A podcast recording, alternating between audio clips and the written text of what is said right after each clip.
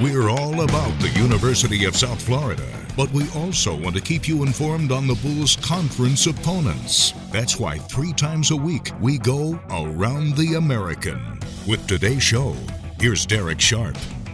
Happy Monday back home in Tampa. Derek Sharp here in Fort Worth, Texas, the site of the women's and men's basketball conference tournaments for the American. And we've already learned the first two results from today, one that impacts the Bulls. We'll get there in just a second. We'll also take you through the men's basketball seedings, the women's basketball yearly awards, and a little bit on what happened with baseball and softball around the conference this weekend. So the Bulls will be playing Wichita State. Obviously, we'll tell you much more about the Shockers on Tuesday morning's Bulls beat.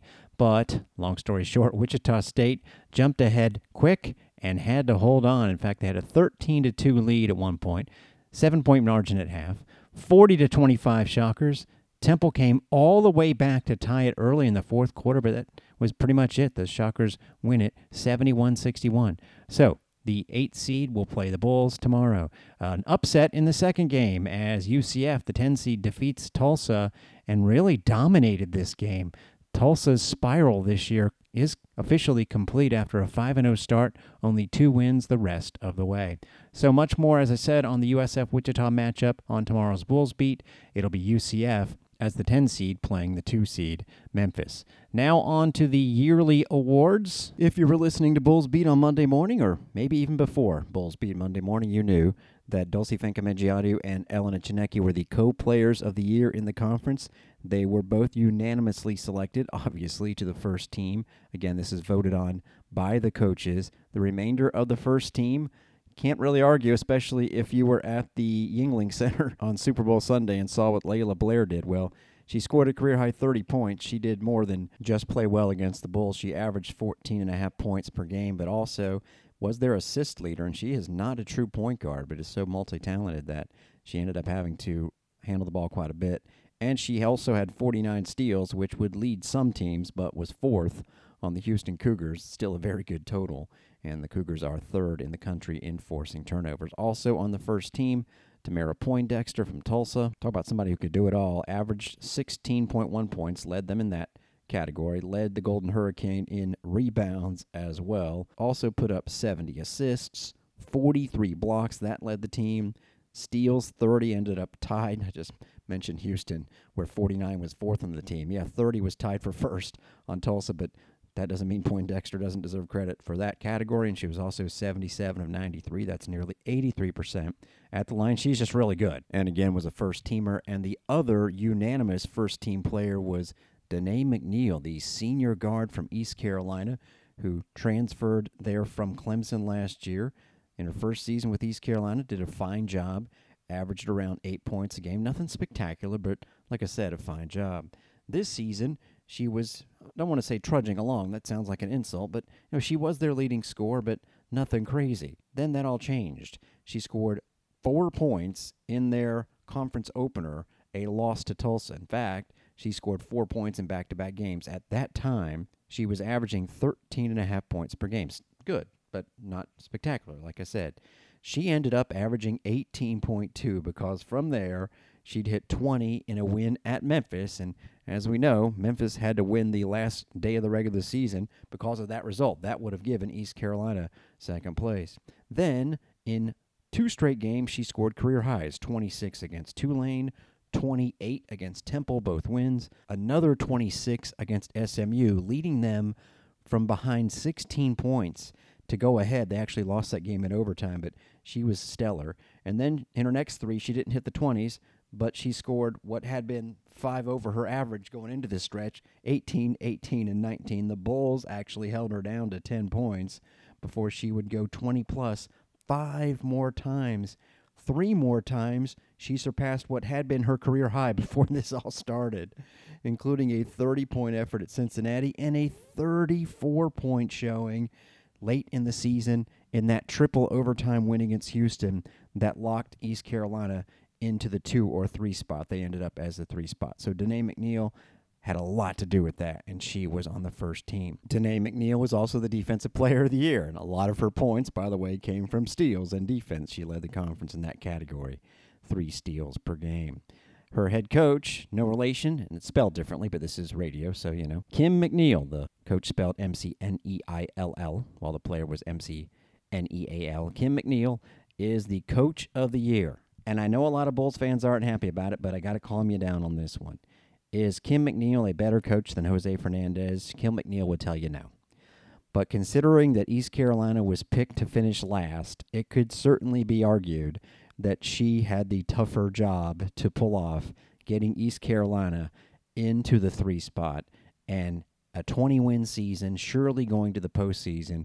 NIT, they're not going to go to the NCAA unless they win the conference tournament, but they're a contender. And the fact that we're talking about East Carolina as a contender, again, picked to finish last, that shows you what in preseason the league coaches thought. And maybe part of that, again, this is voted on by coaches, is saying we were wrong. We were right about Jose, who USF was picked to finish first, but that's part of what went into it with East Carolina's Kim McNeill being the coach of the year. As far as other honors, most improved player, Danae McNeal. Don't know that they couldn't have gone a different direction with that, but hey. Sixth player of the year was Tiara Young.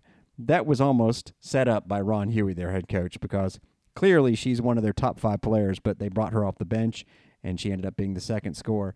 The thing about Tiara Young that we pointed out a lot this season is she was clearly told to come off the bench and fire away. The LSU transfer had one stretch of games where, again, off the bench all three times. First of all, she averaged around 32 minutes in these three games, so she was coming off the bench real quick. She scored at least 20 points each time, and combined in three games was 27 for 52 from the field. Now, she wouldn't always be that red hot, but she scored plenty. She scored 13 against the Bulls, in the win in Tampa. If you're wondering, she did get a goose egg against Temple in one game, which was bizarre, but she ended up putting up 317 shots in 28 games, so about a dozen per game for a bench player. She was clearly always going to be the sixth player of the year. The newcomer of the year, of course, Sammy Puisis of the Bulls. The all conference second team included Puisis, along with Memphis's leading scorer, Jamirah Shutes, Jasmine Smith, and Savannah Wilkinson, both the top scorers for SMU, and Aaliyah Nelson from Temple. Third team, no Bulls on that one. The two great players underneath for Wichita, Jane Asinde and Trajata Colbert, along with East Carolina's My My Amaya Joyner. Madison Griggs, the shooter for Memphis, and Dinah Jones gives Tulane a rep. And indeed, My My Joyner was named the Freshman of the Year. Um, she definitely had the talent to win those honors. We'll just put it that way. If you want to know the underlying tone to my voice, go to my Twitter page and see what I put out on Sunday after the announcement was made that Amaya Joyner was the freshman of the year. Carla Brito of the Bulls was on the all freshman team. Destiny Thomas, center for Memphis, absolutely agree with that. She was outstanding. You could tell just emerged as a defensive force. Ella Brow, guard for SMU, and uh, Array Young, unfortunately a player from Tulsa that was injured often this season. We actually did not see her in either game against the Bulls, but when she was healthy, she was a very good starting player for them. And her absence was a big reason why Tulsa started losing a ton of games. After a 5 0 start, they only won two more in conference play. The field is set for the men's tournament. We knew that, of course, Houston was going to be the number one seed, but there was still a showdown to be had on Sunday afternoon, and it was on CBS, and Jim Nantz was calling it and had a NCAA tournament vibe. Of course, these are going to be two teams that make the field. And wow, what a game it was! As at the buzzer, right after Memphis had tied the score, Houston, no timeouts, goes right down the court, and Jamal Shead cuts across the lane and tries about a 17 footer. Swish at the buzzer. Houston wins a thriller 67 65 and is the number one team in the country going into conference championship week. There was plenty of drama in New Orleans. First of all, the Green Wave had to edge East Carolina, a team that had beaten them in Greenville two days before.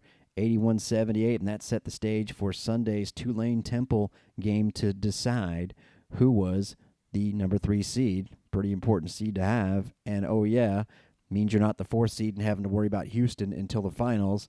And this went down to the wire and happened to be Tulane head coach Ron Hunter's 500th career victory as they edged the Owls 83 to 82. Jalen Cook scored 24 points. Tulane, which has had some late comebacks, was the team that was up seven late in this one before Temple made it interesting. Got a three with about 30 seconds left to take the lead, and then fouled Tulane's R.J. McGee to pressure free throws with 14 seconds to go. He makes them both. Temple, which has had some buzzer beaters, missed this time with just a second to go as the Green Wave come up with the block and the huge victory. Other Sunday action, a very tired East Carolina team was in Orlando and got crushed by the Knights of UCF 84 to 58. Cincinnati put it on SMU 97 to 74 when the Bearcats are hitting offensively they're pretty dangerous. Shot 55% in this one. Landers Nolley 5 3, scored 24. And oh, yeah, David DeJulius 30 points and 6 assists. So, going to be an interesting, I would say, unless the Bulls pull the upset, of course. But let's say the Houston Cougars are able to advance into the semifinals. That 4 5 game winner is going to be a potentially dangerous team, especially, in my opinion, Cincinnati. That's how the bracket unfolds, by the way. Houston, the number one seed, will play Friday at 1 o'clock against, as you know, the 8 9 winner between the Bulls and East Carolina, a Thursday 12:30 game. Also on that half of the bracket, Cincinnati and Temple, they play each other the second game on Friday. Flipping over to the other side of the bracket, where you've got the two Memphis and the three Tulane. Memphis will get the 7 10 winner, that's UCF SMU. That's your second game on Thursday. And then Tulane, which will be the last game on Friday night, will await the 6 11 winner, Wichita versus Tulsa. Monday also saw the final set of weekly honors announced, not just for that shot, but for his entire week. Point guard for the Houston Cougars, Jamal Shead, Player of the Week. His career high happened to come on Thursday night against Wichita. That was 25 points. He averaged around 20 and a half points, along with four assists and three steals a game. Once again, Taylor Hendricks, for a record ninth time, is the freshman of the week, the UCF player is pretty darn good. He averaged 20 and a half points and eight and a half rebounds. Five members of the honor roll. David DeJulius from Cincinnati mentioned his 30 against SMU. Memphis's Kendrick Davis averaged nearly 25 points, also had 10 assists at his former team, SMU, in a win Thursday. Damian Dunn averaged 16 along with five and a half boards in two games for the Owls. Jalen Cook, a Tulane, in three games in five days, averaged more than 18 points and five assists, while Craig Porter, Wichita State, averaged more than 20 points along with six rebounds and four assists.